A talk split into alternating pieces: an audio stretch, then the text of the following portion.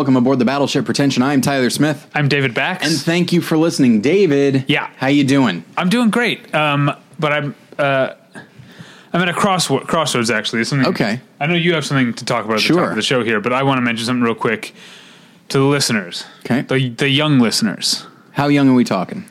I don't know. Early 20s teenagers. Okay, I have the app and I have started a Battleship Pretension Snapchat.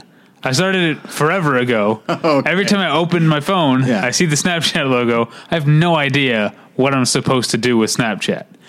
take pictures of your dick, obviously. Uh, yeah, okay. But because it's Battleship Pretension, sometimes you have to take pictures of mine if you want.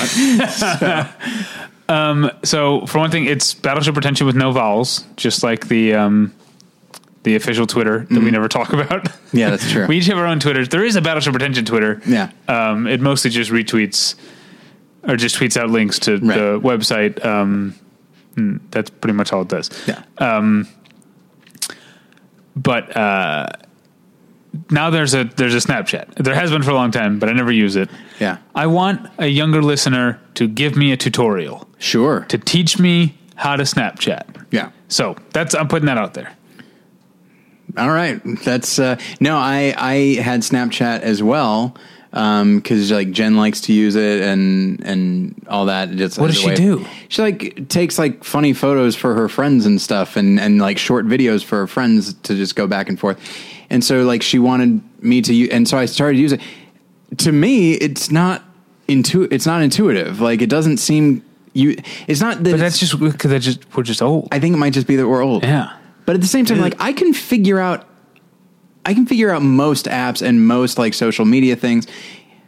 But I'm looking through that and it's just like, I don't, like I said, it's just it's it's not that it's not user friendly. It might be too user friendly. like it's almost like everything is shorthand. No, it's too user friendly in that it's too narcissistic. Okay, And I'll tell you why. All right. It weirds me out that when you open the app, it's already open to the camera pointed at Yeah. you. Like to me, if I open Twitter, Twitter is assuming first first that I'm there to read other people's tweets, Sure. which is probably right. Yeah. Eh, I don't know if that's true, but um, that's the assumption. Whereas Snapchat is the first thing it's doing is saying, Yeah. "Make this about you." Yeah, absolutely. that is the first thing it's inviting you to do. I do find that a little off. What is thy bidding, my master? Is what it's saying. Yeah. All right, so um, now we got the important stuff out of the way. What did you want to talk about? All right. So I'm I'm gonna launch. This is one of my. We all have our pet issues, Uh huh. and this is mine. And as and I've had it for a while. And as far as I can tell, I am alone. Uh, I've explained it to So wait, people. when you say various, a pet issue, it, there's a thing. It's not a pet peeve. It Okay. is a a, a, tre- a social trend that I've noticed, Uh-huh. and it bothers me. So it's a larger thing. It's not sort of like your bête noir. just- sure. Right. I've heard that. I don't think I know what it means. I assume it means pet issue. no, I think it means black beast. Oh my. sure. Okay. I think of, more, of it more as a white whale. Um, okay. That that too. So here's the deal. For the last few days on Twitter, and there's been a big, uh, big hullabaloo about it. There's been the hashtag uh, "Make Captain Ma- No, give Captain America a boyfriend." I haven't seen that. I've seen give Elsa a girlfriend. Sure, okay. Uh, and you know what? That one I'm more on board with. It actually doesn't matter. I don't care if you make Cap gay. I do think you, you might need to uh, retcon some of the. Well, they that you know. would not. They always do that. Right. But that doesn't actually, I don't care much about Captain America. What bothers me, here's where it gets me, is people say, give Cap a boyfriend, and that boyfriend should be Bucky. No. I say no. Here's why. Here's why. Because it is possible for men to have legitimate best friends that they love and would die for, and there is no element of sexual attraction. I hate this shit because if we are trying to create a culture in which men are uh, feel more free to express themselves and express how they feel towards towards other people in general, including other friends, it's why the title "I Love You, Man" is funny. You know, Yeah. It's just like it bothers me so much that like if you should, uh, okay, I think this first kicked in with that show Kings, which was Oh, like a modern retelling of the story of David. Yeah. Well, in the Bible, um, and this again, it doesn't bother me in the way you might think. David and Jonathan in the Bible are best friends. They are willing to die for one another.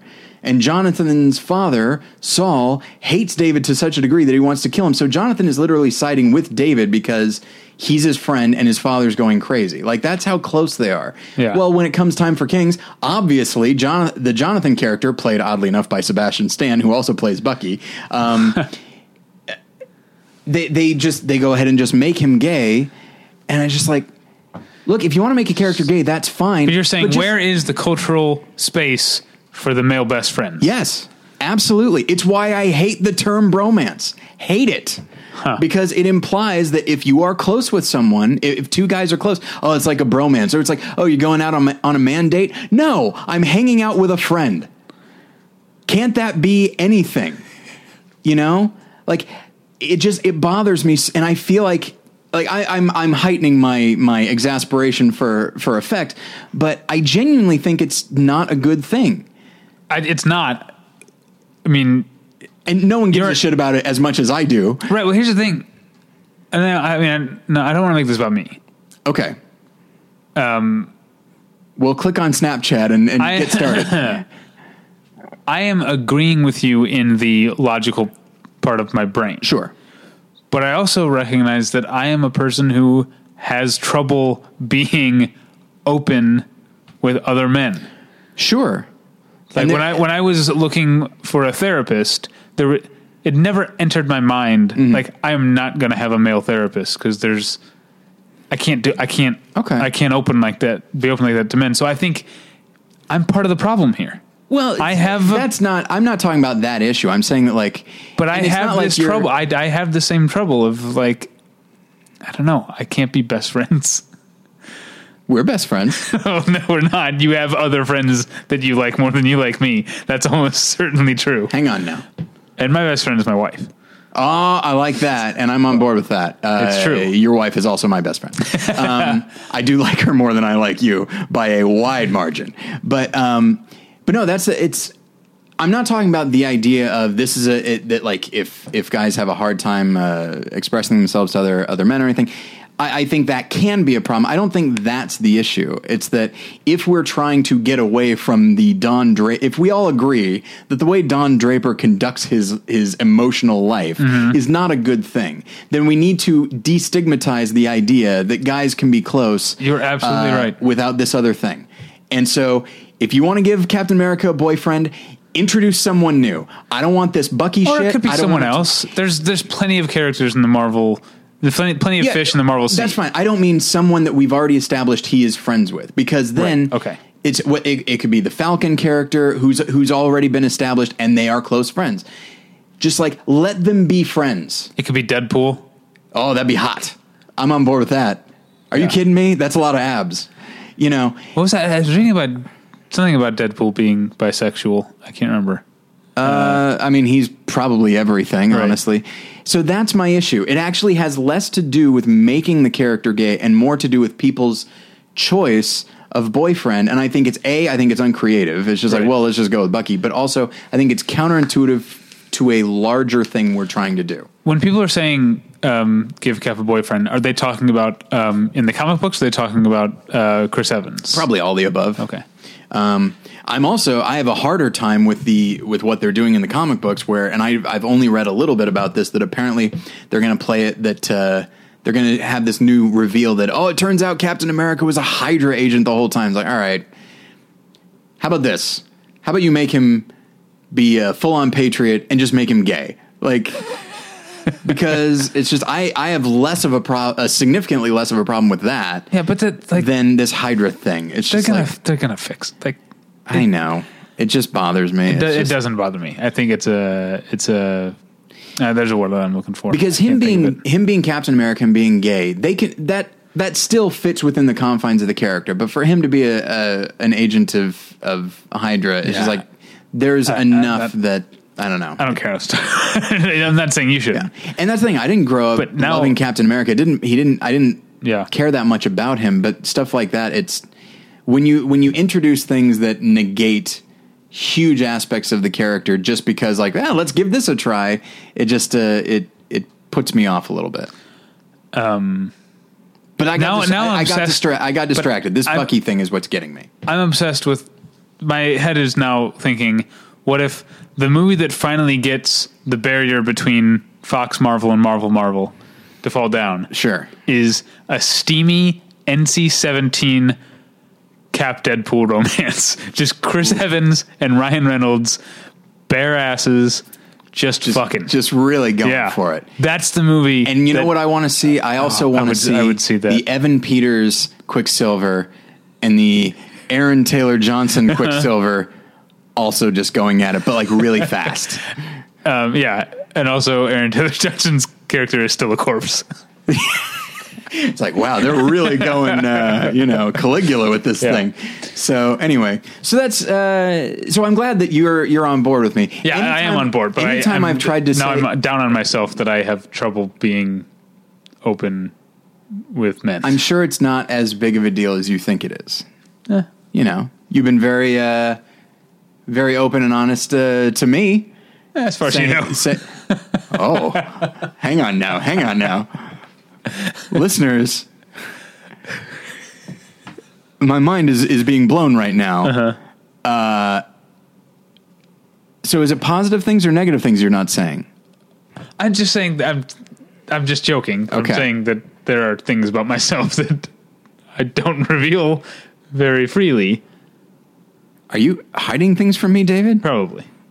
I bet it's that you're attracted to me, obviously. So, okay, we can. Yeah, move well, on- we now can your, your mind's not the only thing that is going to get blown. Whoa! oh, d- the minute I said that, I'm like, we can use that, right? yeah. Um, okay, so thank you, uh, David, for indulging me in that. That was and fun. listeners, feel free to weigh in um, because I think this might be the best I've ever actually explained it. But I've been saying this shit for years. Um, that bromance thing bothers me to no end. Okay, so this episode, everybody, is brought to you by Mubi, a curated online cinema that brings its members a handpicked selection of the best independent, international, and classic films.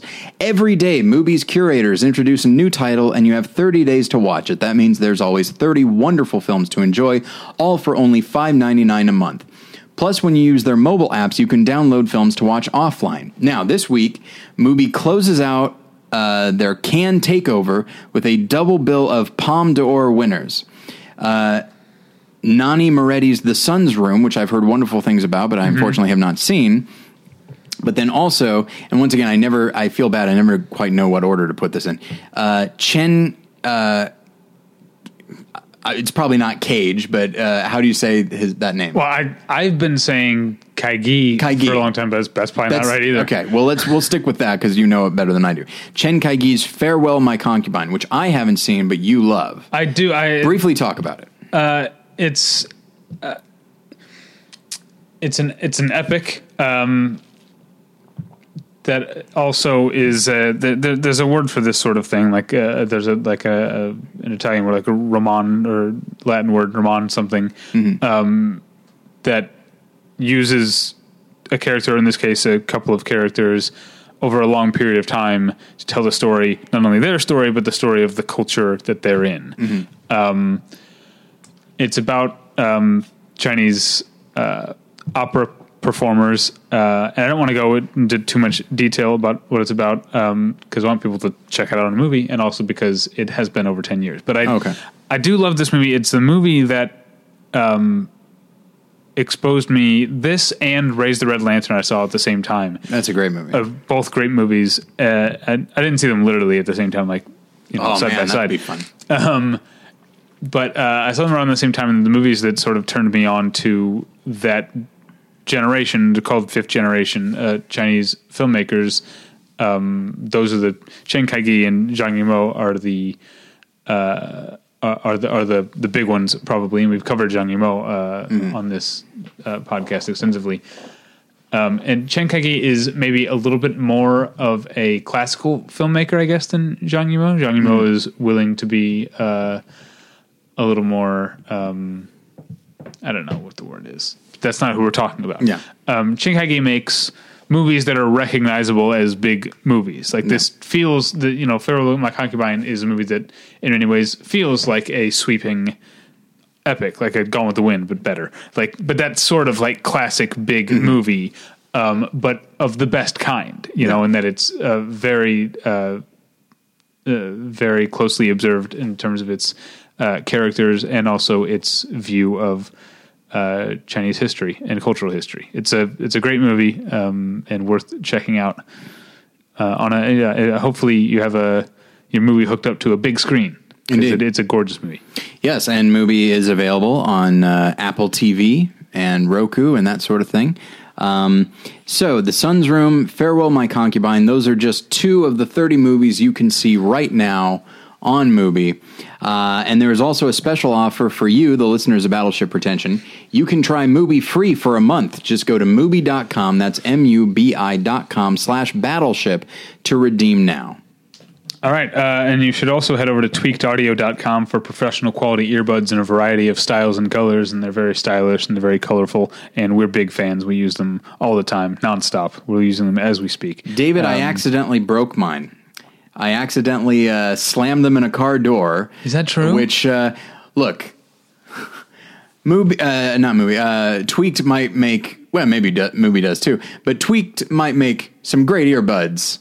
But they're not impervious to getting slammed in a car door. Sure, sure. So, uh, so I'm going to need to uh, need to purchase more, and I'm going to. Oh, good. I was. I thought you were gonna like specifically like, on the podcast ask ask Bruce. Hey, Bruce. send us some more samples. Um, but yeah, so if I wanted to purchase some, how would I do that, Dave? You go to tweakedaudio.com and that's where they're available for a low, low price. But if you put in the offer code pretension, once you reach checkout, you get one third off that low, low price and no shipping charges. So it's tweakedaudio.com, offer code a pretension. Let's get into it, shall we? Indeed. Let's talk about what we're getting into All right. because there's a Everyone, get your calculators out. there's yeah there's a there's a clue that you guys didn't catch hidden in the in in the episode number for the for the uh, observant battleship pretension loyalist And if you just look slightly to the right, you will actually see what the episode is about. But if you just want Let's not do to want to focus on the number, that's just fine. look at the number now you'll notice that it ends in a zero okay. and yet the number that precedes that zero is neither a zero nor a 5 Mm-hmm. Now, if you know your shit, battleship pretension style, Yeah. if you got your battleship pretension hat on, Yeah. right, you're seeing the world through your battleship pretension tinted glasses, then you know what that means. Yeah. it means it's profiling time. That's right. Time to do some profiling. Um, just like America's police forces. There we go. All over the country, following you- in their lead and engaging in some serious hardcore profiling. So you decided to appropriate the joke I made off mic last week. Uh, you know, I'm like Robin Williams. You know, I just a sponge. I don't. I'll I'll write you a check afterwards. Okay, fair enough. Um, and we are uh, we are going to do. I don't want to build this up.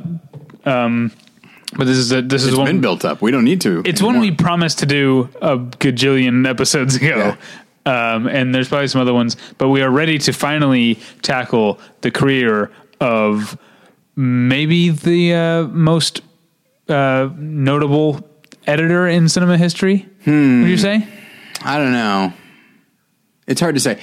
That, and that's uh, listeners. Feel free to weigh in on that. The most Yeah. notable editor in history, I think, Robert Wise, uh, who because he went on to direct as well. Uh-huh. Yeah. and Walter Murch has done one or two things, but uh, as a Well, director, we will talk about one of his things as a director. indeed. Um, but I- yeah, this I- is Walter Murch. You didn't let me say. it. You said it. Oh, sorry, you slipped yeah. it in there, subliminal style. I think an argument could probably be made for uh, Thelma Schoonmaker um, as an editor, like uh, especially because when you think of the way that Martin Scorsese makes films and how much of that is a function of the editing. But I guess it depends on whom you're asking. Okay, because I would say let's just start with the fact let's let's start with in the, in the blink of an eye right off the bat, which is basically Walter Murch is the editor who wrote what many consider to be the definitive book about film editing. okay, Um, and it's a book that I recommend even if you have no interest in being an editor.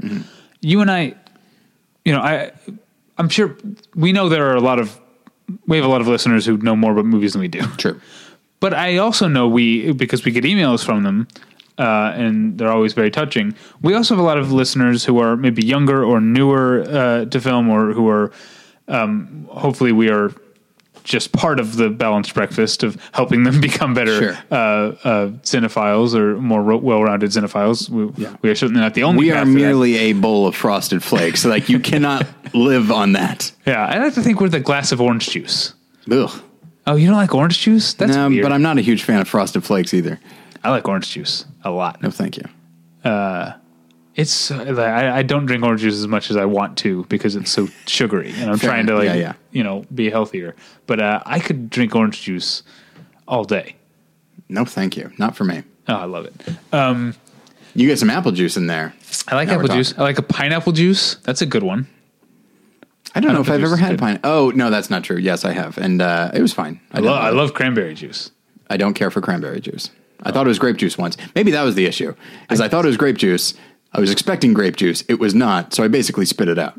Yeah. See, I tend to spit out grape juice, even if I know that's what I'm drinking, because I find grape juice to be gross. Yeah.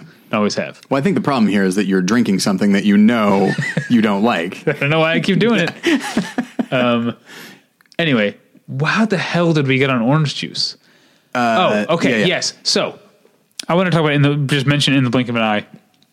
If you are a budding cinephile. Even if you have no interest in being in being an editor, you might have heard us and other people who know things about movies. Not that we're experts, but eh, we're pretty close. Mm. We do all right. Uh, we know a lot of shit. You might have heard people say that editing is the essence of filmmaking. Yes. That it is, you know, filmmaking is in many ways a it's every art form smashed together. But the thing that makes film make film in, in cinema its own art form, the thing that other art forms don't have, is editing. So I, I, I mean, I always say it's the fact that the camera moves and then editing. Right, Those that can two move like that- you can do a flip book, and still photography can move, right? yes, I guess so. Okay, so I'm saying there's nothing like editing really in other Right. uh, art forms. So even if you have no interest in being an editor, this is not just a textbook. I think everyone should read in the blink of an eye. Also, it's like 200 pages. You can read it in, Mm-hmm. in a weekend. It's no, it's no problem at all. Most people could probably read that in a day. I'm a slow reader. Appropriately, Um, Walter Murch wrote a book that was really pared down. Yeah, he trimmed all the fat off. And so, in that sense, because he wrote in the blink of an eye one of the great books about film and filmmaking, um, he might be the most notable editor of all time. But yeah, it is arguable. Uh, send us your, I don't know, nominees. And let's not forget Roderick Jaynes. Let's not forget Roderick Jaynes. Yeah. Um, but uh, have you read In the Blink of an Eye? I have not. Okay, um, you should. You should take my advice and, Okay. and read it. But the um, the premise hidden in the title there is the idea that when a film is well edited, the cuts should come naturally and almost instinctively as a blink. That Yeah. that you all that it should be uh, that editing a film should be nearly invisible uh, because it should it should happen almost when you subconsciously or maybe like Yeah. primitively almost uh, primevally like expect it to when you blink that's when the cut happens Even yes, which I which I agree with. Not across the board there are always exceptions That's true. Yeah, sometimes like it's a it's meant to be a jarring thing. but even yeah. movies that are highly stylized, because one could say that that definition of editing is lends itself to like, well, sure, like with naturalistic films. But if something is like uh, high high energy or something like that, it's like, well, if it's high energy, if it's highly stylized, it's going to be highly stylized in performance, Mm-hmm. in the way it's shot, and so the editing will simply follow suit, and it will still match the emotions of the characters of the audience, and it will still be in its own strange way invisible. So Yeah. yeah, it just it seems to and that's like that that is why filmmake that's why editing is filmmaking is because that is how you more so than any of these other things that's how you set the tone of what the film is going to be um, and that's how you can extract emotion from an audience. You know, you want to have some quick cutting. You, it's like you want the audience to be uh, on the edge of their seat. You want their hear- hearts to be racing. You get some quick cutting in there. You make sure you cut to just the right things. Um, you know, if you want, to, but at the same time, if you want to just draw the audience in and get them like really staring intently, you actually may not cut at all. You know, like that is also an editing choice, and it is just it's it's something that is perpetually astounding to me. Yeah, and uh, Walt, Walter Murch is uh, the guy who, like I said, literally, literally wrote the book. Uh, the other reason he has an argument for now we're generally going to go chronologically, but that's a little difficult with Yes, him for a couple of reasons. Um, but one of the other reasons he has uh, an argument for being most notable is that he was the guy Mm-hmm. who fixed Touch of Evil. Yes, Right? Now, so far as it can be fixed. I'm yeah yeah I I'm luckily young enough that I've never had to see the non Walter Murch edited of Touch of Evil. I saw it on VHS. Yeah, I've I've never watched it. Uh, don't care to. Yeah. Still interesting. You know, But- it's hard to screw that up. Yeah, tell the backstory there because I've been talking too So, much. okay. Uh, Touch of Evil, Orson Welles uh, made the film his way, and uh, Universal did not care for it. And so they recut it. Um, they cut some stuff out. They redid the opening scene. Uh, you know, if you if you're familiar with Touch of Evil, and if, if you've seen the version that at this point many of us have seen, um, you know the the recut scene, sort of one could say the director's cut. Um, then you're familiar that that opening scene is all one take. It's about three minutes long, and it's a camera. It's a camera following a car over buildings, through alleyways. Uh, a camera following a car. The camera's going over buildings and through alleyways, but the car is just on the street. Um, I'm glad you clarified that because yeah, yeah. I, having seen it, knew exactly what you meant. Sure. but I imagine someone hasn't Yeah. seen it. It's like, wow, Orson Welles is getting really avant-garde with this fascinating Batmobile of a car. Um, but yeah, and so uh, what's more? What's harder to believe though? A flying car in an Orson Welles movie or Charlton Heston as a Mexican? I'd say 51%, 49% flying car. Okay. Um, But uh, so what the studio? So that's it's an amazing shot. It's an amazing feat, and it seems somewhat. Invi- it's it's an org- it's a cinematography decision. It's a directorial decision, obviously, but uh, and that also does not call attention to itself immediately. But what the studio, d- but the studio put uh, credits over that, so it's definitely lost at that point. Um, and there was a there was a, a thing where the movie uh, for the first 45 minutes the movie cuts back and forth between charlton heston and janet leigh um, so you can see their separate stories whereas the studio put it took those scenes and put them together. So you see what charlton heston is doing and then you see what janet leigh is doing. Um, and in doing so even though they are each given chunks of time it sort of establishes that charlton heston is the lead because we're seeing his stuff first and that Janet Leigh is less important. And by but by cutting back and forth, it establishes that what their separate experiences are equally important. And so, um, so all of this, so the studio did their own cut. The film still is good. It still looks beautiful, of course, um, and it's still it's still a perfectly fine movie. And for many years, that was what Touch of Evil was. I mean, there are people who you know, saw it in the 60s and 70s and thought like this is a great movie. It was considered a great movie at the time. Um, but Welles was not happy with it, and when he saw the studio cut, he wrote a an infamous uh, 58 page memo, literally going bit by bit saying you should make this change go back to what i did here's why i did it and here's why it makes it a better movie. Just 58 pages of just explaining why this works and so And the DVD has it on, like, right? It does. You can read it, which I haven't. and the It's Blu-ray, the Blu-ray set is three discs. There's the theatrical, the the the theatrical cut, the Welles cut, and then kind of this other one that was somewhere in between, uh, somewhere in between, um, before Universal gave the whole thing over to Walter Murch and said, "Okay, here's all the footage. Here's Welles' memo. Get to work." And so Walter Murch went along using that 58 page memo as a guide. Now, the reason that it's not seen as a 100% official director's cut is because this is simply Welles responding to what to the the the studio cut. and saying, "Well, you should do this." It's not completely known if he's if this memo is you need to return the film exactly to how I made it. It could be him adapting to what they did and trying to appeal to something that to the product that they have put out. Right. So it's not as official as one can get, but most people agree it's pretty close. Um, and so they brought Walter Merchant to do this, and this is a thing that has sort of become, while he still, you know, edits films, uh, just and he's their primary editor.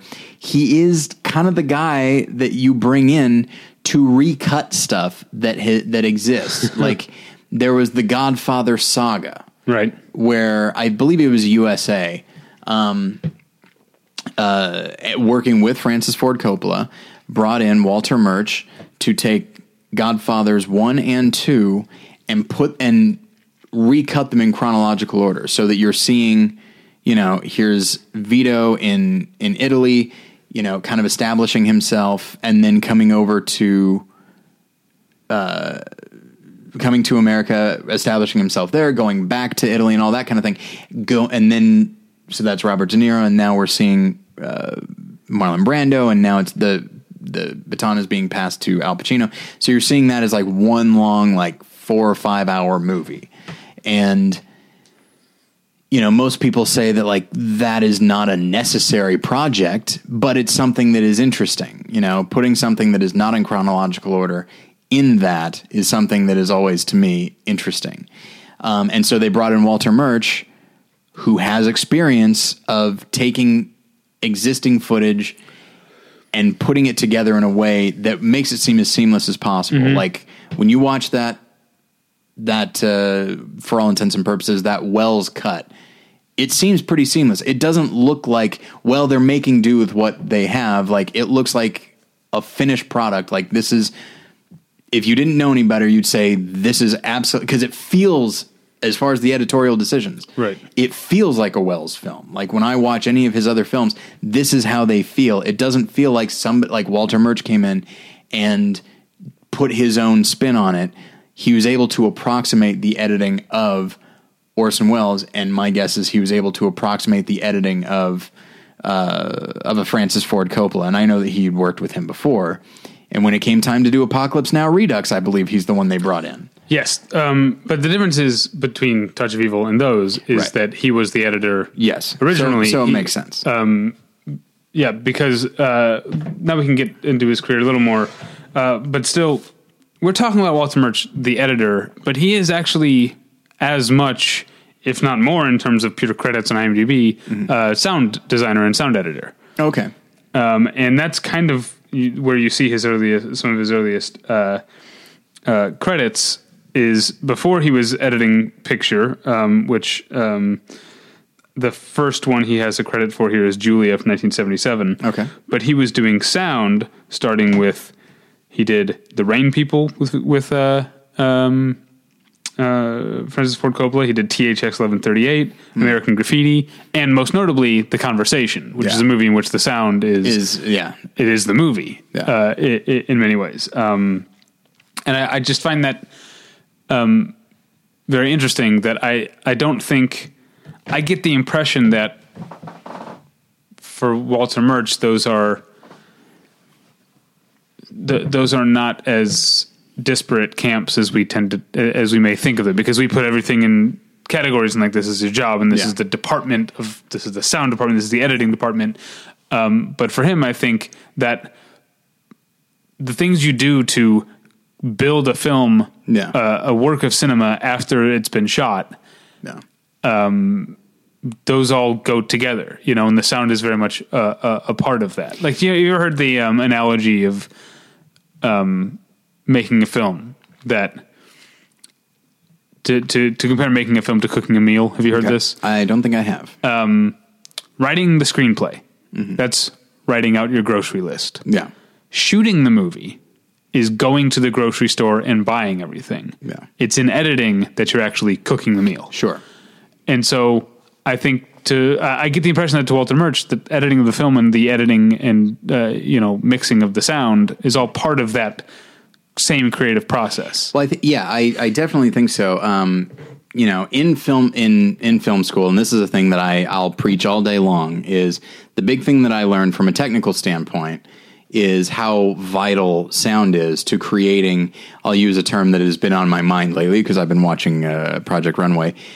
If you want to tie everything together and make it cohesive, Right. sound will do it. Like that is how you can sell any reality. Now, what if you uh, want to create a striking silhouette or tell a color story or drape a garment? Does this have anything to do with making movies? These are all these are all Project I, Runway only. I could probably, I could probably, uh, you know what? I could make those work. Okay. What do you think of that? um, All right. But no, it's, uh, and so I do think, and when you think about like what edit, what sound design is and sound editing, it's like, okay, I'm going to, I need to, I just use the term, but like, I need to sell the reality. I need to make this work, this shot work. And in that same way, that's what editing is, is I'm assembling all these disparate elements into one cohesive thing. And so, and it's odd that, uh, I recently just, uh, I recently saw, um, X-Men Apocalypse.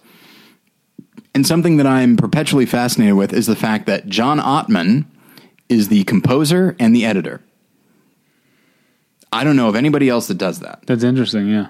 You know, and at Comic Con a couple years ago, he was part of the the panel on uh, superhero music, and people said like, "Now you're the editor and the composer," and he's and they said like, "What's that like?" He goes, "Oh, it's exhausting.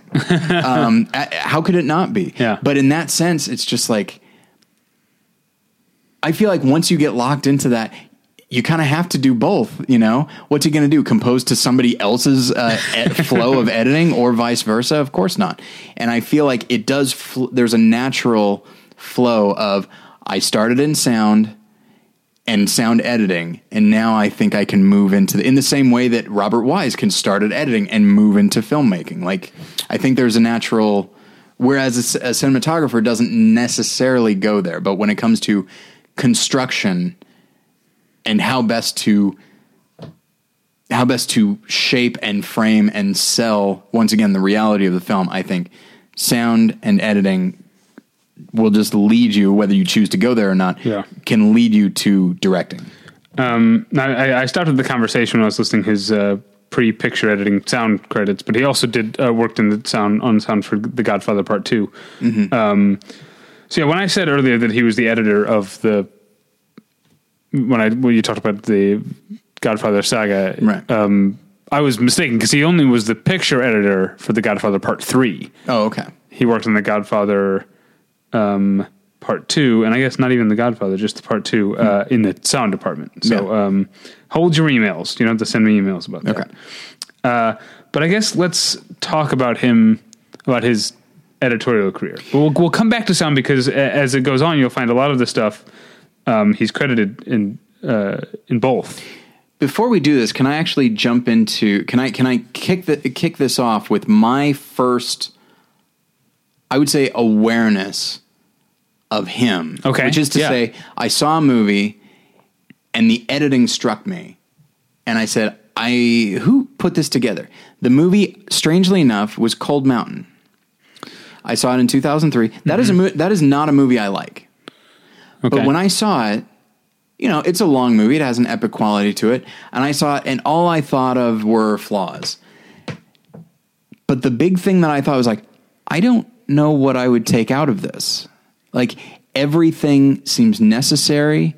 Every, now, that is also a function of how it was written and that kind of thing, but just like everything seems necessary. Everything seems tight. It doesn't, it's an epic that doesn't seem overwrought. It doesn't seem indulgent. Like, it seems weird to talk about. And what is your long- problem with it? What was that? What is your problem with it? I, I've always liked that movie more the than writing, you Okay. know, and some of the characters. I mean, and- like the dialogue. Yeah, yeah. Okay. Um, you know, it's the uh, don't get me wrong. It's plenty overwrought, but it it seems it's weird to describe that film as lean and not David Lean. You know, Mm-hmm. Yeah. but it's Well, a film that seems stripped down in the editing. I remember just being like, "How did they do this? This seems strange." And I that's the first time I think I took the time to say, "Who is that editor? I need to know." Well, let's go ahead and talk about Cold Mountain now, Okay. actually, because there's something else I want to mention about that. Um, something I really like about Walter Murch, and this, because goes back to one of our very early profile episodes about one of my favorite cinematographers of all time, John A. Alonzo. Yeah. Now, this is a guy who was, you know, shot Chinatown, was of the same generation as Walter Murch, and was, by the time of the late 90s, early 2000s, was an elder statesman. And yet, he's, John A. Alonzo was one of the first guys to really, the first big name cinematographers to really uh, embrace digital cinematography. We, we talked about that on the show, but that was a long time That was a while ago.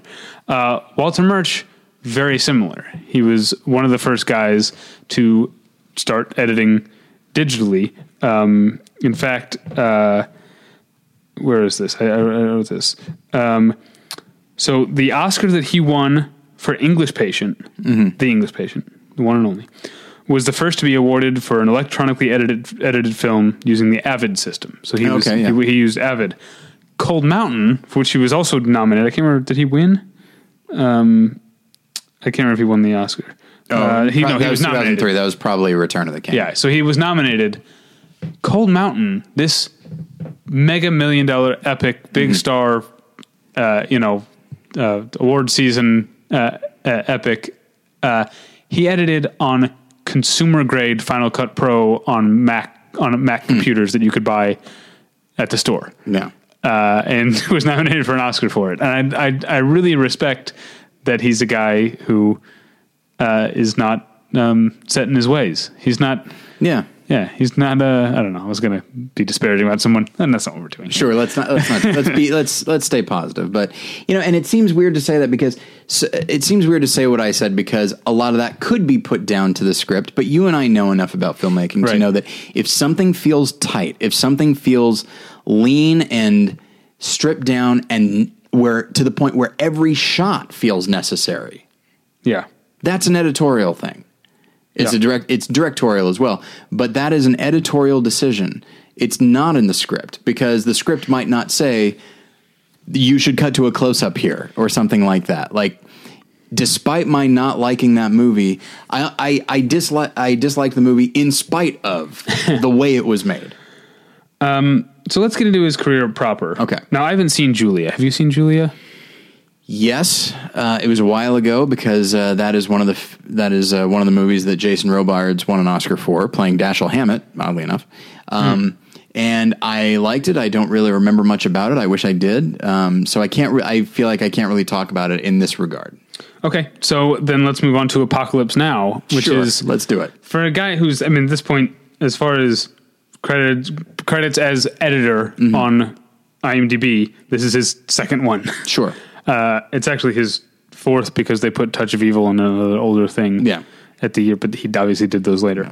Um, so he definitely jumped in with both feet because to make something that's not only an epic but a um, unconventional sort of art epic, I guess, like Apocalypse Now. and one in which everyone was going insane. Right. And he had to, I, I have to assume that the footage that Coppola was giving him, it's not that it was unusable, it's that it was like, what are you doing? I don't know what you're trying to do here. I have to make this work.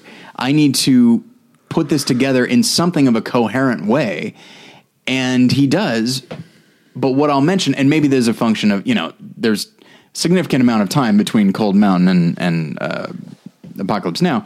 But what I will say is that, you know, with Cold Mountain, I describe that though it is an epic, it is actually very lean and stripped down. Apocalypse Now is not lean and stripped down. Everything feels necessary, but it doesn't. It, But it's overflowing. yeah, It's- yeah. Uh, that's a great way of putting it. Uh, it's just everything about it is sort of excessive, but it doesn't. Certainly, editorially, it doesn't feel self indulgent. He's he's able to. I think he understands what Coppola is going for, so he's allowed to let the environments sink in. Like he doesn't. He recognizes this is not a plot movie. We don't need to just keep moving forward, you know, the way that something like Right. Cold Mountain does, Yeah. which is about a journey. It's about this Odyssey thing. Whereas with Apocalypse Now, it's just as much, if not, you know, probably significantly more so, about just the environment and just letting it. You said overflow, letting it overflow and wash over the audience. And I feel like the way that he cuts that together definitely reflects that. Uh, I'll throw it to you at this point. Sorry. Yeah, no, I mean I, that's. I don't really know what else to to say except I mean that the movie the movie works because of Walter Murch, uh, and yeah. as does the Redux, which is Yeah. um, what what is your what is your preference? I mean, the big change with the Redux is just the the incorporation of the French plantation scene, right? Like, I know there are other and changes. the um, yeah when they uh, when they re-encounter the Playboy bunnies, Right. Uh, the the in the like abandoned camp, Yeah. Um, I feel like there's other stuff too because Yeah. it's, it's it's a fair bit longer. It is, but but like the French the French plantation scene is like twenty five minutes. That Yeah. is a an, an entire chunk of a movie. Yeah. Um, and so I like the Redux. I think I I think I even love it. Um, I love it too. I might prefer it. I think I kind of feel like if you're if you're gonna be Apocalypse Now, go all the way with I it. think that's- be all of Apocalypse Now. And I think that's that's a big thing that uh, the Coppola himself said is that at the time he wasn't super happy with the plantation scene, and so he cut it out. And in retrospect, he's like, "I was wrong to I was wrong to do that." This because if you're trying to do what we're talking about, which is have it be an experience and have it be this otherworldly experience, then that plantation scene, you know, yes, it's an odd detour from the story, but Yeah. this isn't a movie about story.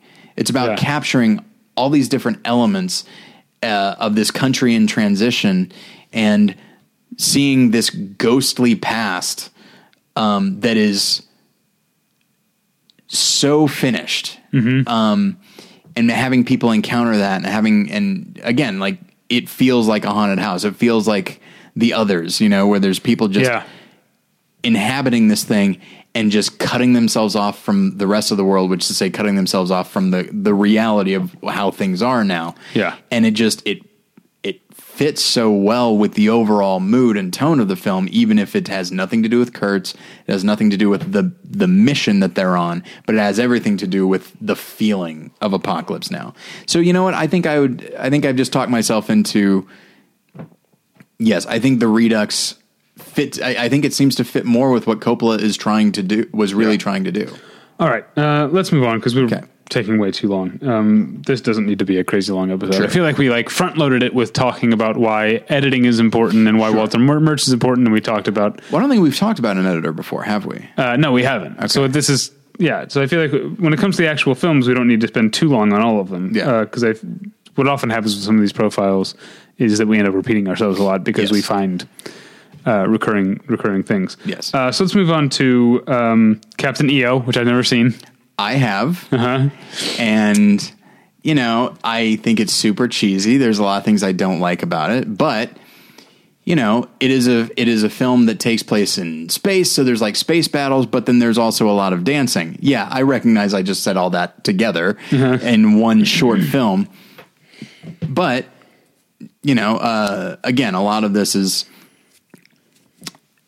is the footage that that Murch is being given, but you know, I've seen like concert footage, I've seen action movies, I've seen uh, dance movies where they just they want to try and put you in the middle of everything. And so you don't really have an appreciation for the choreography, but at the same time, if you stay too far away at any point, then it, you ju- you genuinely feel far away. So knowing when to cut in and then pull back out, it's an editorial decision so that you kind of feel the rhythm of what the, of the music and of the dancing. And even though again the movie's super cheesy, like you you're going to see Michael Jackson dance, but you also want to be. But it's also a movie, albeit a silly one. So you also want to be pulled into the middle of it. So and I on that level when it come when everybody's dancing. Uh, you know, I'm I'm I'm invested. We got you know? way more out of Captain EO than I thought we would. Now, Yeah. do you also have the filmography up? Because I Uh, don't want I- to. I don't want to skip yes. anything that you want to talk about. Yes, good call. Good call. Okay, so uh, so you saw you mentioned Captain EO, uh, the unbearable lightness of being I've never seen, Okay, let's move on to Ghost, which which I have, loved as a kid. I haven't seen in a long time. Have I seen Ghost? I don't think I've seen Ghost actually. I I've seen a number I of have scenes from it. I have good memories of it. Yeah. Uh, I don't know if it really uh, holds up, but Yeah. uh, it's good. The Godfather Part Three. Okay, Uh huh. the Godfather films, and I know that he wasn't involved in in in all of them uh, in this way, but the God the Godfather Part Three is a deeply flawed film, but it also is so tonally different than the other ones. I, I remember reading a description that said it was baroque. and that there is a there's a definite there's an operatic quality to it, and the fact that it ends at an opera should tell you something. Right. Um, that it's like there's such a tragic quality to it that this one feels more, I guess, not necessarily expressionistic, but it definitely it does not feel like the other films. This and and when I think of the film, I think of one that has more of an overflowing quality to it, where the characters are more ideas than actual characters. Is it? It's interesting that we're talking about Walter Murch's philosophy of editing um, being so uh, straightforward, almost kind of zen, and yet he keeps being associated with these massive baroque overblown things and this is because this is that godfather 3 is not the last one there's more of these Yeah, that we're going to oh, get no to question. we talked about cold mountain there- there- and there's and there's more uh, to come um, but maybe that's the right choice. Maybe a, maybe a, a guy, maybe if you're going to make a film as a director that is indulgent, maybe Yeah. the the the counterbalance that you need Yeah. is the guy who's going to uh, keep things on course. You know, as I as I scan ahead in his filmography, I find myself wondering. Let me. Okay, I'm going to put this out there. You let me know what you think of this term. He's a good editor of melodrama. Like he understands because even with stuff, even when I'm describing him as being a, a lean editor, he's still editing stories where the emotions are very are very heightened. You know, in whether it be you know Michael Corleone or from The English Patient or Cold Mountain or any of these other things. Um, there's a certain flourish to these stories that I think he seems to understand and cuts them together for maximum emotional effect. And Right, but not maximum emotional indulgence. right, exactly. That, that- I think that's what I'm talking about is keeping things Yes. on track. With the I think with the exception of Apocalypse Now because I think he was able to understand that everything about that movie Right. including the characters themselves are indulgent. Now there's a there's a few in here in the '90s that I haven't seen. Okay. Um, I, I was going to skip ahead to the English Patient, but I think you might have seen some of these movies. I've never seen I Love Trouble. I was- did when I was a kid, uh, you know. Um, it was a movie that everyone forgot about until uh, it was briefly mentioned in the first episode of The People versus O.J. Simpson earlier this year. oh really? Oh Yeah. okay, yeah. uh, that's that's fun. Because I think when it's when uh, John Travolta as Robert Shapiro gets the news about OJ, he's talking with his wife about how they have tickets to the premiere of I Love Trouble that night. Man, that's, the scene. great. Yeah. What a wonderful detail. Uh, I did see Romeo is Bleeding. okay. And now that one is definitely a lean and mean kind of thing. Um, it's not necessarily an action movie, but it's very much one of those like '90s crime thrillers. You know, there's but with a, a heavy uh, eye towards uh, noir. And so there's definitely a forward momentum. You know, I do. I definitely don't remember it being particularly indulgent. Um, and that one it's not like it's totally stripped down, but that is one where it's just like it's all about moving things forward and keeping us on edge.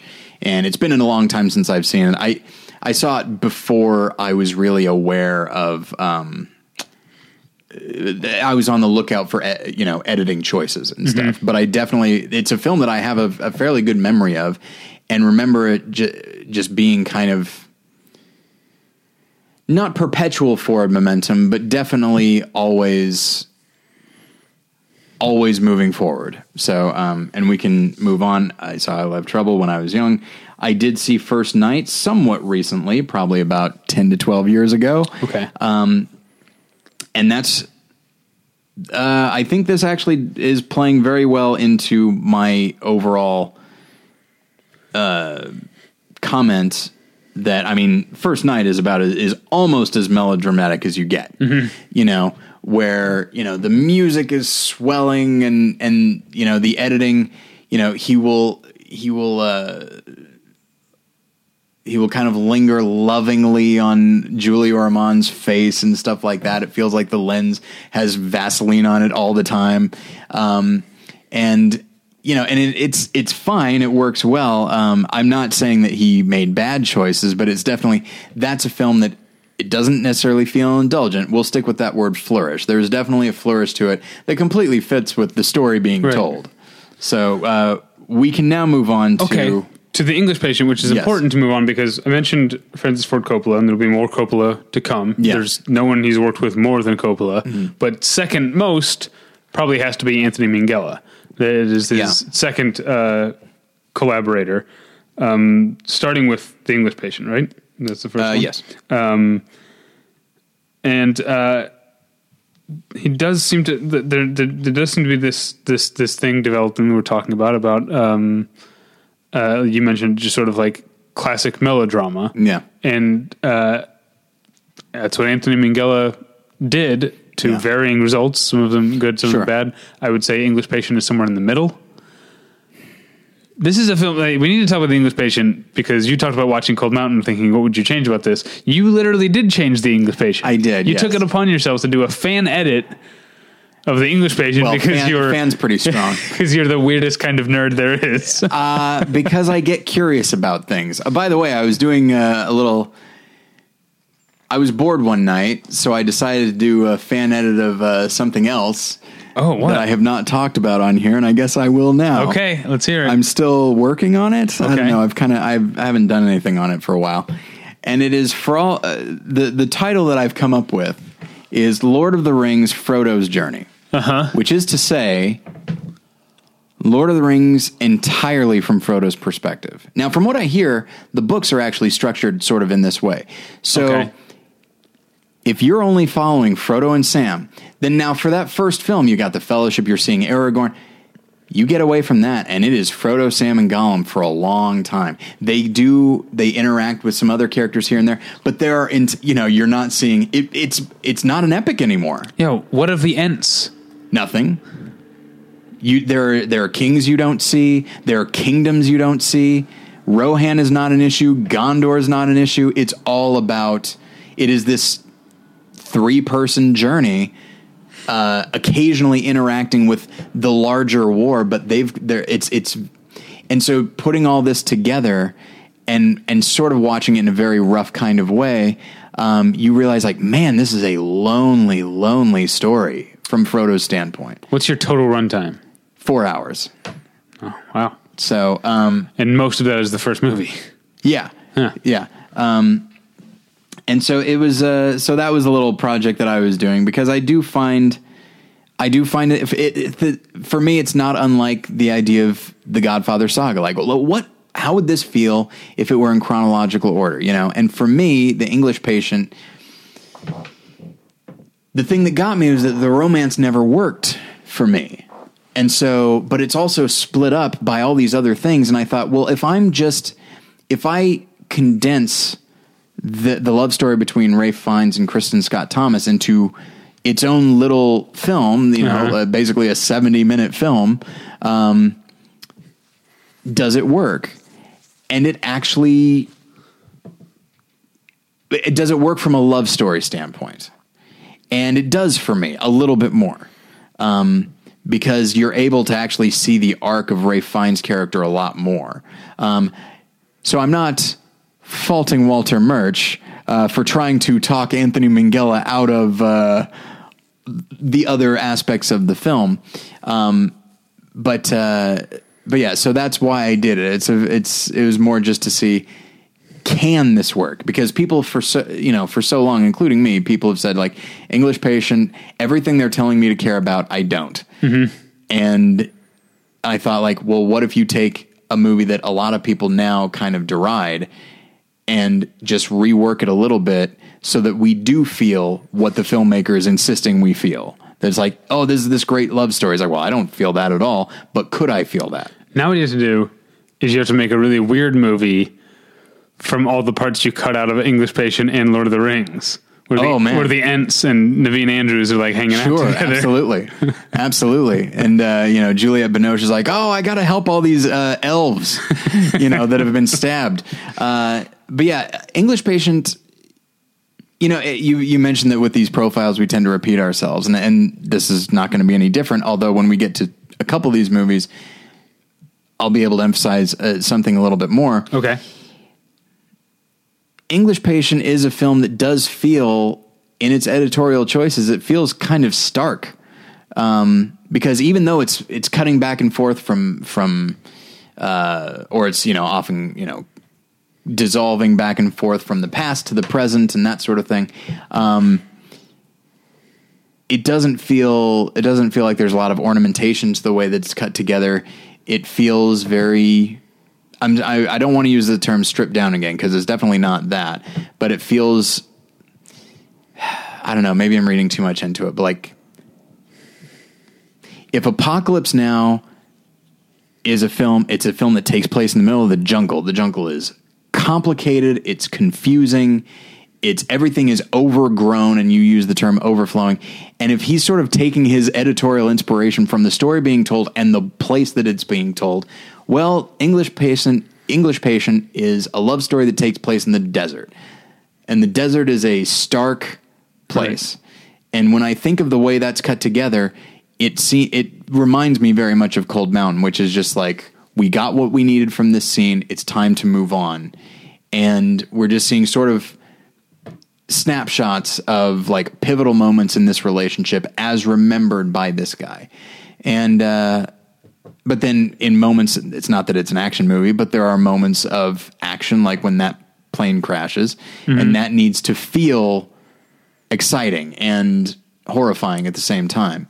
And you know he meets that challenge certainly. And uh, so i don't think i for, from an editing standpoint i certainly don't have a problem with english patient i have a problem with it from definitely a script standpoint and any number of other things but technically i have no problem with that movie at all Well, let's move on to Anthony Minghella's best film, no question and a- maybe one of the best films of the 90s The Talented Mr. Ripley, yeah which this is less of, stylistically. I think the the Talented Mr. Ripley is less uh, classical than the English Patient. Yeah, um, kind of what I think what the the task set for Walter Murch is to take a film that is on the one hand kind of for and is like formally like arch in that it's sort of what if it does have this feeling of like what if Hitchcock and Fellini made a movie together Yep. you know that's like the way it looks and feels but it's also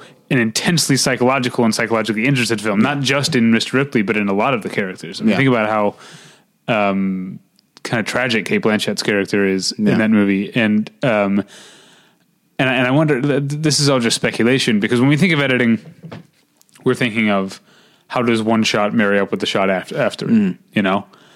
Um, but the editor also um, has a say, and I think you hinted this earlier um, in terms of shot choice or take choice. Yeah. You know what I'm saying? There are, yeah, not shot choice, but uh, take choice. He's, you know, the sort of now everything's digital and they keep everything, but the, Yeah. you know, the way it used to go is they'd shoot a certain number of takes. The director would tell the camera system or whatever to keep takes blank, blank, you know, one, four, five, and seven or whatever. Uh, and then those are the ones that get printed. And then the editor has the, uh, has some say, uh, you know, often with the directive there in, in what, uh, shots are chosen. And I think, uh, like I said, this is all speculation, but Talented Mr. Ripley feels like it was the shots were chosen or the takes were chosen with an eye toward the characters' performances. Do you know what I mean? Like because not the actors performances right, yeah, well, both, yeah. uh, both in a way, yeah, but um, uh, because you've already got Anthony Minghella and um, who shot Talented Mr. Ripley? Who shot the Talented Mr. That was the sequel. um, I don't remember who shot Talented Mr. Ripley, but you've got them making sure the movie looks as lush as it does. yeah Uh, but for it also to be a movie as effective as it is, you have to feel for the characters, and again, not just not just Ripley. Yeah. it is does a good job, a creepy job of getting you inside uh, Ripley's head. But it's also a movie that gets you inside like Cate Blanchett's head, uh, Gwyneth Paltrow's head. Um, you get a little bit inside Philip Seymour Hoffman's head when it gets uh, cracked open with a bust. Sure. Um, you don't really get to know Dickie all that much, um, but that's kind of by design, I think. Yeah. That, um, but even in his final moments, it's very sympathetic uh, Sure. to to Dickie, and and I feel like there's there there's there's something you know we've seen Anthony Anthony Minghella make bad films, and I feel like uh, Walter Murch is in the in when it comes to Talented Mr. Ripley's success, he's the thing keeping the disparate elements of the movie on the rails. I think you were dead on when you said that this could have been Hitchcock. And Uh-huh. if it was, John Seale. I was going to say John Seale. but you didn't, did you? I didn't. I should have said. I was too afraid of looking stupid. That happens to me all the time. And then I want, and then I say, it's just like, oh, that's what I was thinking. And it's like, they don't believe me. Yeah. Um, exactly. so, uh, yeah, I think, um, oh, now I forgot what I was going to say. Damn it. We also skipped over something, by the way. Oh, did we? What did we skip? Well, not editing. We skipped over his dire- directorial. Let's say Oh, that for the end. Yeah, yeah. Um, Let's, but let's not forget to talk about his uh, directorial effort. But I do think that. Uh, oh, that's right. Because you said this could be very much a, a Hitchcock type of thing, um, and it would still have been a really good movie. But I think this is when you think about what is Talented Mr. Ripley. It's all about how people are presenting themselves, and they want to present themselves as well as they can. So you have a film where the location looks as beautiful as it can look, and it's filled with good-looking people. You know, and so good-looking people on vacation who are wor- who are working very hard to appear effortless. So there's so if you were to take this and approach it as a thriller Yeah. and just have it be kind of like oh there's suspense but there's definitely a languid quality to these characters and I think there's a languid quality to the editing. Um, so that you can just kind of sit and relax with these people and sometimes even forget just how treacherous everybody is underneath. And again, it would have worked perfectly fine as a thriller, but it wouldn't be a movie we talk about because it is Yeah. a thriller dressed up in this very uh, in kind of a casual beauty. Uh, I think that's what makes it so notable, and and the fact that he knows he knows not merely when to cut, but you're right, like to focus on the characters and not the plot. Um, I think that's one of the things that makes the film feel so. It actually enhances the tension as opposed to standard thriller cutting. Um, Yeah. yeah, I, I look at this movie and I'm and I find myself wondering because I look at I look at English Patient, I look at Cold Mountain, and I think, how did Anthony? How did he have this movie in him? It feels so unlike what he does, and he does it so expertly. Um, I love Talented Mr. Ripley so much. Let's move on to K19, The Widowmaker. Okay, let's do it. Now, as you know, I'm a big fan of this movie. I'm a big fan of Kathryn Bigelow in general. Um, and it, part of it is because her movies, even even something like what Zero Dark Thirty is what like two and a half hours or Yeah, about that, yeah. Uh, like her movies always feel super tight. Yeah, And Walter Murch definitely brings that to K19, which is a movie that could have seen, oh, could have been overblown and ridiculous. And I think a lot of people assumed it was because it has an unwieldy title and it also has big stars. Yeah. Harrison Ford and Liam Neeson doing broad Russian accents. I will tell you when the mission is over. Yeah, that sort of thing. Uh, uh, in a period piece. Yeah. Um, yeah, it it could have been a disaster, and unfortunately, too many people think it is. Uh, when it's actually a really tight little thriller. Yeah, Um, and I think uh, um, Walter Murch's uh, eye toward keeping things on course, which is something we've come back to again and again, uh, made him the right person uh, to work with with uh, Kathryn Bigelow. Because I mean, look at Point Break, which he didn't do, but is also one of the one of my favorite movies uh, of all time, and one of the top five greatest action movies of all time, if you ask me. Um, that's a movie that is so, in many ways, so dated and of its period that it could be laughable. yeah, uh, and it also has um, for this like what's actually a pretty lean and gritty action movie. It has some pretty uh, astounding photography. Um, but Kathryn Bigelow's impulses are always to keep things lean, as I said. Yeah. Uh, and that worked out here, worked out with K19. You like K19, right? I do. I like it quite a bit, and you know, I, I think I think a word that we can use to describe Walter Murch, both in his editing style, but also in his philosophy. I, you talk about how he's he was an early uh, adopter of digital editing. Yeah. like I think he's willing to just kind of go along with and not be too like set in his ways. He's go- willing to go along with whatever needs to happen. It's oh, you're making you're making a submarine movie, a submarine thriller, and the that is the nature of that story does need to be stark because mm-hmm. it's very contained, it's very claustrophobic. There's not a lot of things to distract the characters because they're seeing the same thing all the time and they're all just trapped together. And so, you know, I'm talking about like a languid pacing for talented Mr. Ripley. Then he turns around and has this not necessarily breakneck pacing, but just tense all the time, very taut uh, and lean, uh, as opposed to the overflowing editing style of Apocalypse Now. He's able to adapt his editing style to what the film Right. needs.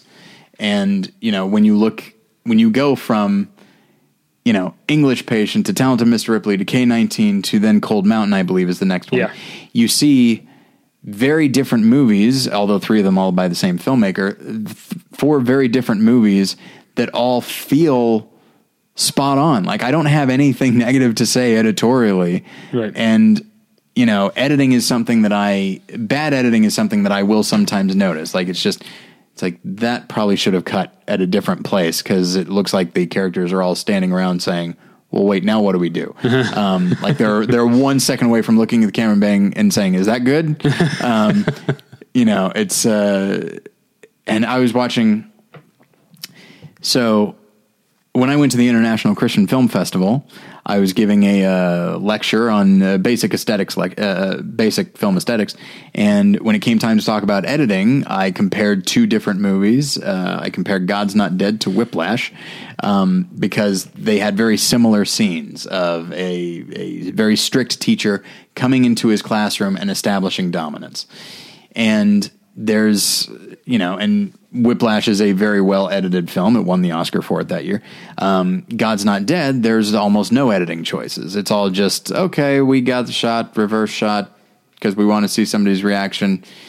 Okay we're good i'm about to fall asleep you know? Um, but what's more is there's also there's a really really awkward edit uh, in God's Not Dead where it's Kevin Sorbo like in a medium shot to Kevin Sorbo in a slightly closer shot, not a close up. That is a cut that can justify itself.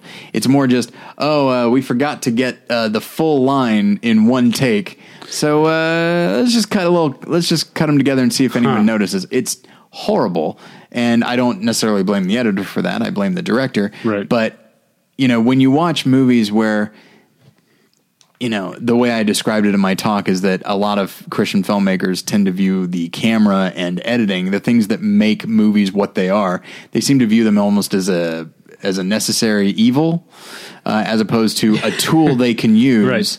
to enhance this. And so, you know, Walter Murch, I think, is an editor, and I know we can continue to talk about him. But like, he's a he's a guy who totally understands the power of editing and the way it can be used to enhance the world, the story, the characters, any of these things, and adapt that to what the director wants to focus on. Maybe the director doesn't care so much about the world building, but cares a lot about the characters.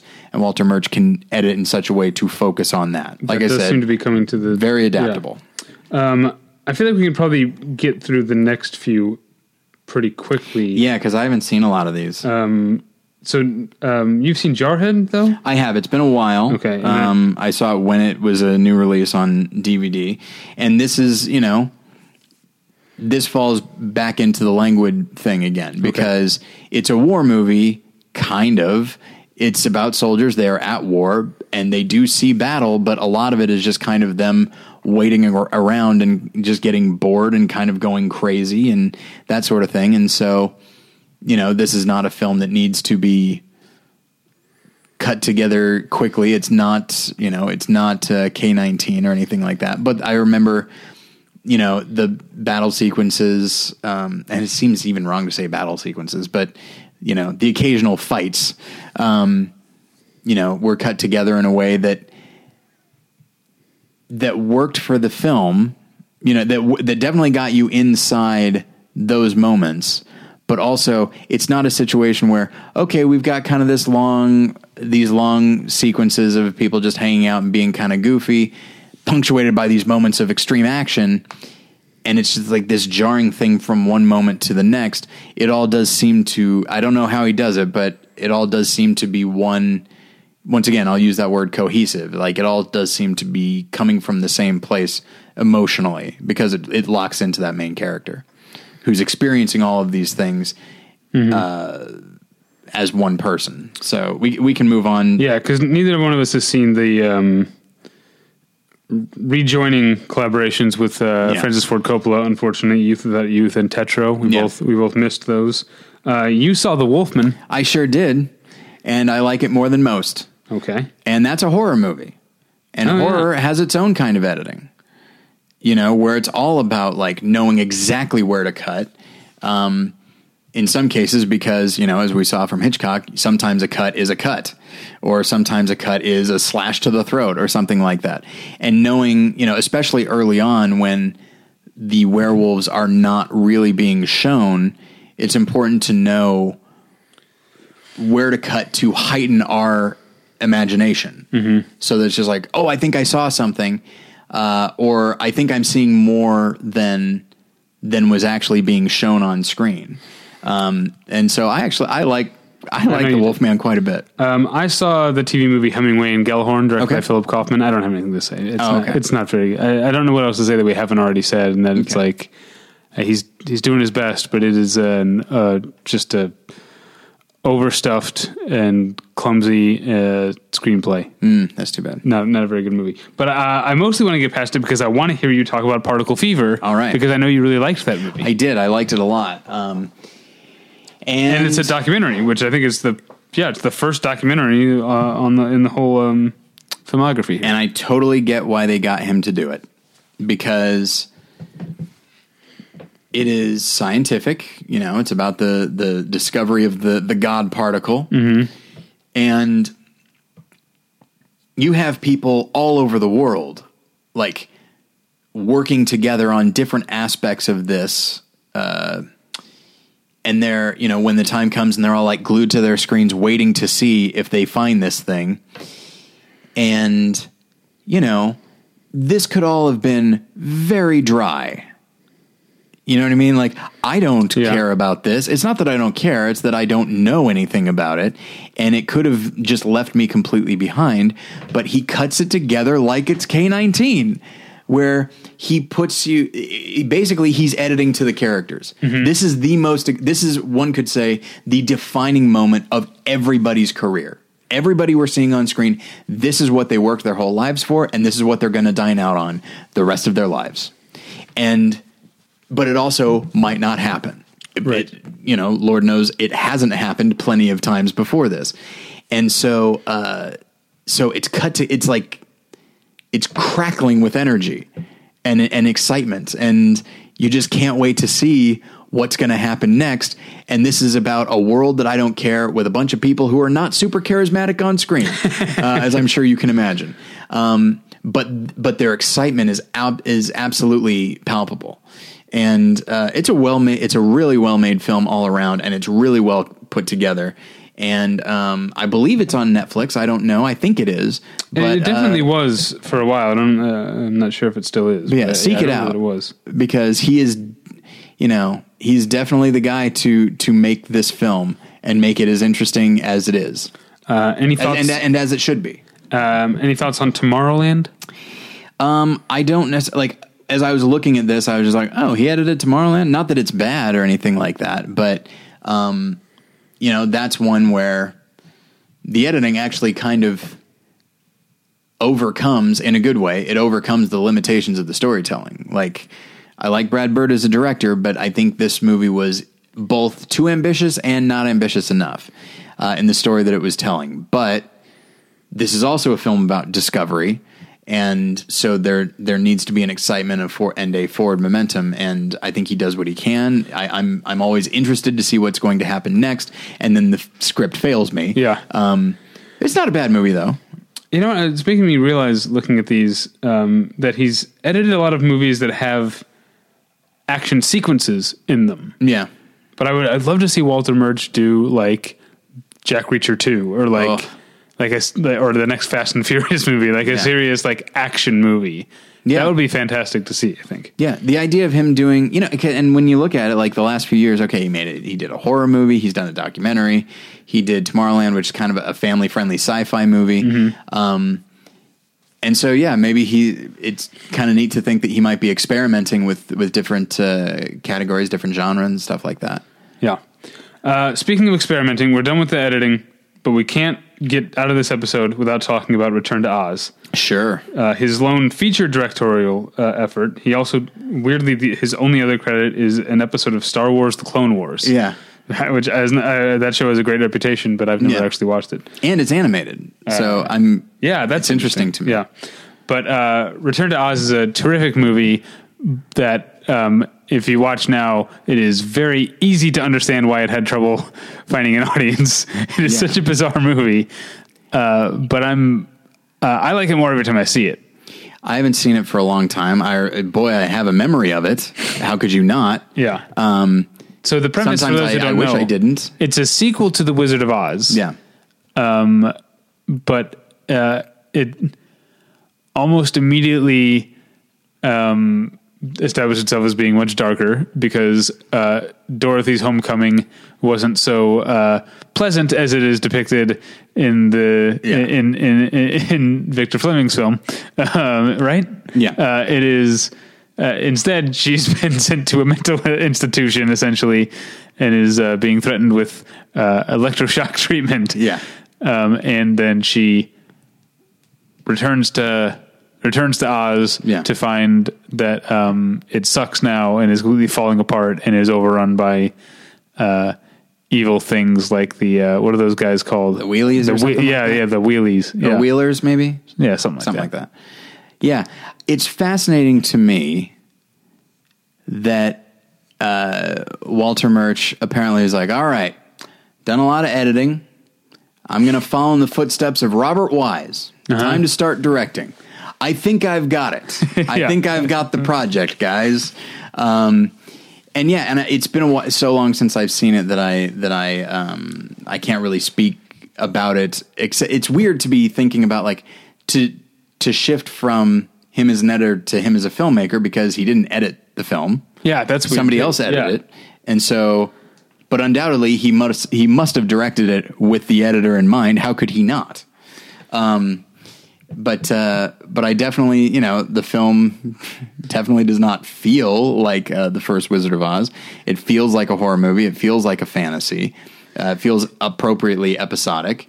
Um, and uh, you know it's it's definitely a uh, cohesive film um, in that just like we are we are in an Oz that is un, that is unsafe, D- like definitively unsafe. Yeah, yeah, really. I mean, it's um, it's a dark movie, not just in its premise, but in uh, its its overall tone and themes. I mean, it it never really gets away from the suggestion that Dorothy might actually be insane and none of this exists, Yeah. uh, which I think pisses a lot of true Wizard of Oz fans off. Uh, like the, the the that suggestion. Um, but so that's dark, but also the the fates of the other characters. The, she she teams. It has a very it has a somewhat similar structure to the Wizard Yeah. of Oz, and that she teams up with a group of characters. Um, but the way that they are missing things about themselves, like in the original, or are just like fragile and thrown together creations. Um, more so than in the Wizard of Oz, you become. There's a lot of anxiety about how easy it will be for them to die. Yeah. you know, Yeah. uh, a lot of characters die very easily. You know, there's the one, there's the the desert outside of Oz. I don't know if you remember this sequence. Uh, I do not. Um, well, she when she first comes back to Oz, she finds herself on a rock in the desert. Mm-hmm. Um, and it turns out it's a desert that if you actually set foot on the sand, you cease to exist. And so she has to get out of the desert, jumping from rock to rock. And if she falls off, uh, she will just go up in a puff of smoke. that's that's something. And then there's the the thing they because the, there's a another uh, character. Um, I think Piper Laurie plays her uh, and has the ability to bring things to life. Okay. Um, and so they strap together like a moose head and a bed and some like palm fronds and turn it into this flying thing. But also it could like fall apart at any time. Yeah. It's really sad and scary, and like death is always around the corner. And then there's the part where all the uh, the cabinet full of all the heads. Do you remember that part? Oh yeah, that I remember. That's just on That's a classic horror movie. Yeah. uh, well, and that's thing. if you want to look at it, it's it's weird to me that like fans of the Wizard of Oz are pissed off. It's like, oh, it's like she's it's like it didn't actually happen. Pretty well established at the end of Wizard of Oz, it's a dream. Like it, it definitely right. it seems to be that. And if you want to look at it that way, it's like, okay, well, this is the dream, and now here's the nightmare. Yeah. You know, um, Not that there's not nightmare stuff in Wizard of Oz. sure there is. There yeah, those is. those those damn monkeys are Yeah. terrifying. But That's a uh, cool movie, The Wizard of Oz. it's great. It's really, really great. And there's a lot of stuff there for grown-ups too. Like a lot, a lot of those jokes are solid.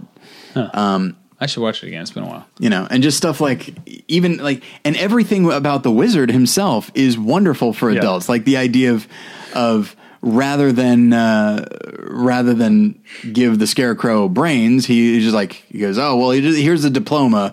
That'll be fine." you know. And that's great. Isn't you know? That's funny. Um, but when I were talking about that movie, Yeah. So Return to Oz, it, it does. I'll say this: it makes me wish he directed more. yeah, uh, yeah, it, it it holds up. Yeah. Um, if you're a weirdo, uh, like Sure. like we are, Sure. Uh, de- and if you haven't seen it, uh, Return to Oz, definitely uh, check it out. Yeah. Uh, so I think now I know that uh, looking at my uh, IMDb app, I know that it says upcoming projects. Let's take a, lo- uh, let's take a look at what this is. Documentary. What's it called? It's called uh, C O U P Coop or Coup. That would be Coup. yeah, right? Coup fifty three. Oh, I, I, yeah, I read about that earlier today. Okay. Theatrical feature documentary on the story of Operation Ajax, the CIA MI6 staged coup in 1953 in Iran to overthrow uh, that overthrew Prime Minister uh, Mossad. Uh, I'm sorry, I don't know how to say. It. Mossad, yeah, and reinstalled the Shah. Okay, that is fascinating because that is a it's another documentary which excites me Yeah. and it's one that's that has like political intrigue but pro- but undoubtedly will have a note of tragedy and cynicism to it Yeah. um, i'm excited for him to do, do another documentary Yeah. Well, having, let's. having Uh, seen particle uh, particle fever so well, let's. Yeah, we'll, uh, we'll we'll we'll talk about that again uh, when it happens. indeed Um, well this was fun i hope everybody enjoyed our uh, much ballyhooed Yeah. walter murch discussion yeah. Hopefully, you have a better appreciation of editing, and hopefully, you don't think we're stupid. Uh, that's. I hope that at the end of every episode. that's the thing i've been worried about all episode yes uh, you, if you want to tell us we're stupid, you can find us at battleshippretension.com where you can read all of our stupid movie reviews.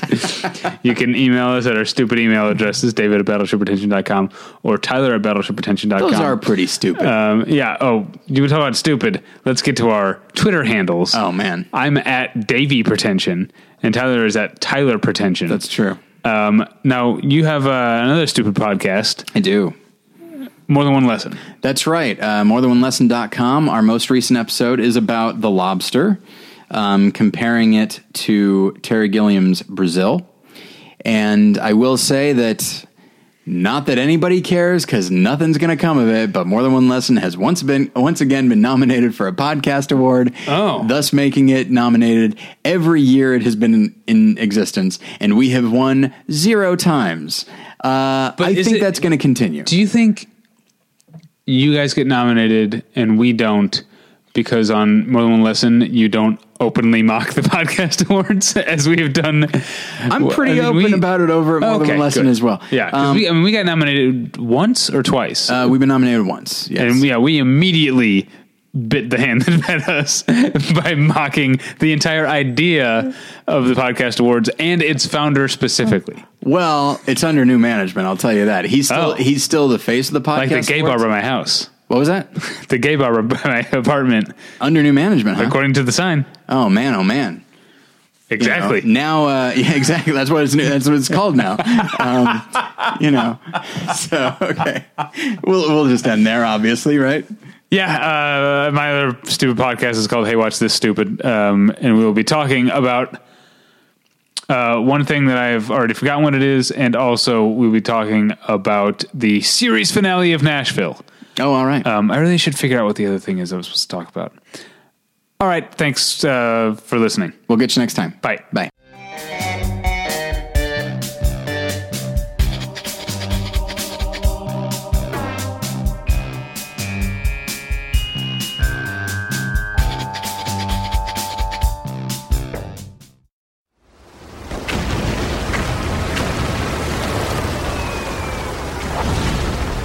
This program is a proud member of the Battleship Pretension Fleet.